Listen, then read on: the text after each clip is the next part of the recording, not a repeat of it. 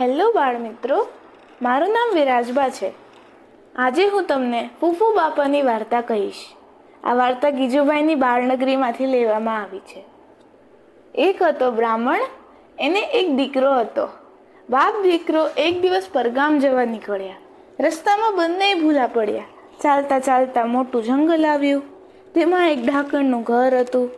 બંને જણાને ભૂખ લાગી હતી, તેથી તેઓ તે ઘરમાં ગયા. પણ ઘરમાં તો ડાકણ બેઠી હતી. બંને ભારે બી ગયા. ડાકણને ન દેખાય એમ સંતાઈને જવાનું નક્કી કર્યું. બાપ દીકરો ખૂણામાં એક કોઠી પડી હતી, તેમાં સંતાઈ ગયા. બપોર થયા એટલે ડાકણ બહાર ગઈ. થોડી વારે એક મોટો દૂધનો હાંડો લઈ પાછી ફરી. ડાકણે ખાવા દૂધ પાક બનાવ્યો ને કોઠી પાસે ઠંડુ થવા મૂક્યો. દીકરાને બહુ ભૂખ લાગી હતી.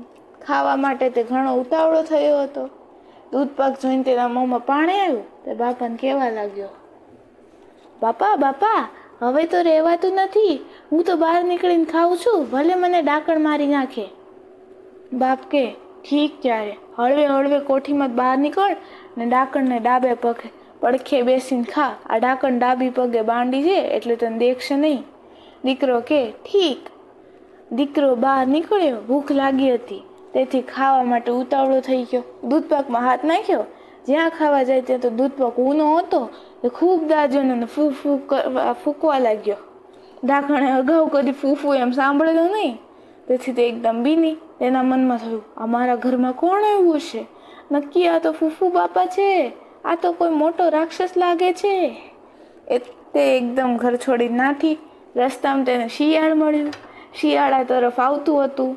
શિયાળ કે ભાઈ, આમ દોડતા ક્યાં જાઓ છો? કેમ આટલા ડરી ગયા છો?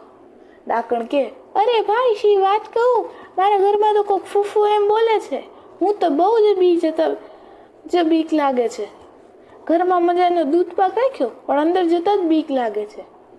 શિયાળ કે, અરે માડી, એમાં બીઓ છો શું કામ? ચાલો હું તમારી સાથે આવું. ડાકણને ઘેર તે કોણ હોય?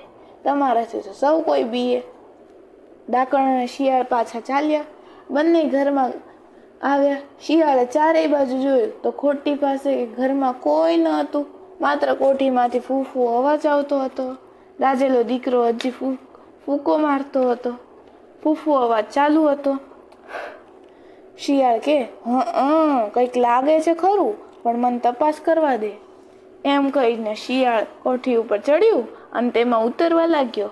કોઠીમાં શિયાળની પૂંછડી ગઈ એટલે બાપે તો જોરથી ખેંચી નામડી હળ ચડાવ્યા રાખ્યા, ગોળ ગોળ ફેરવ્યા ખરી.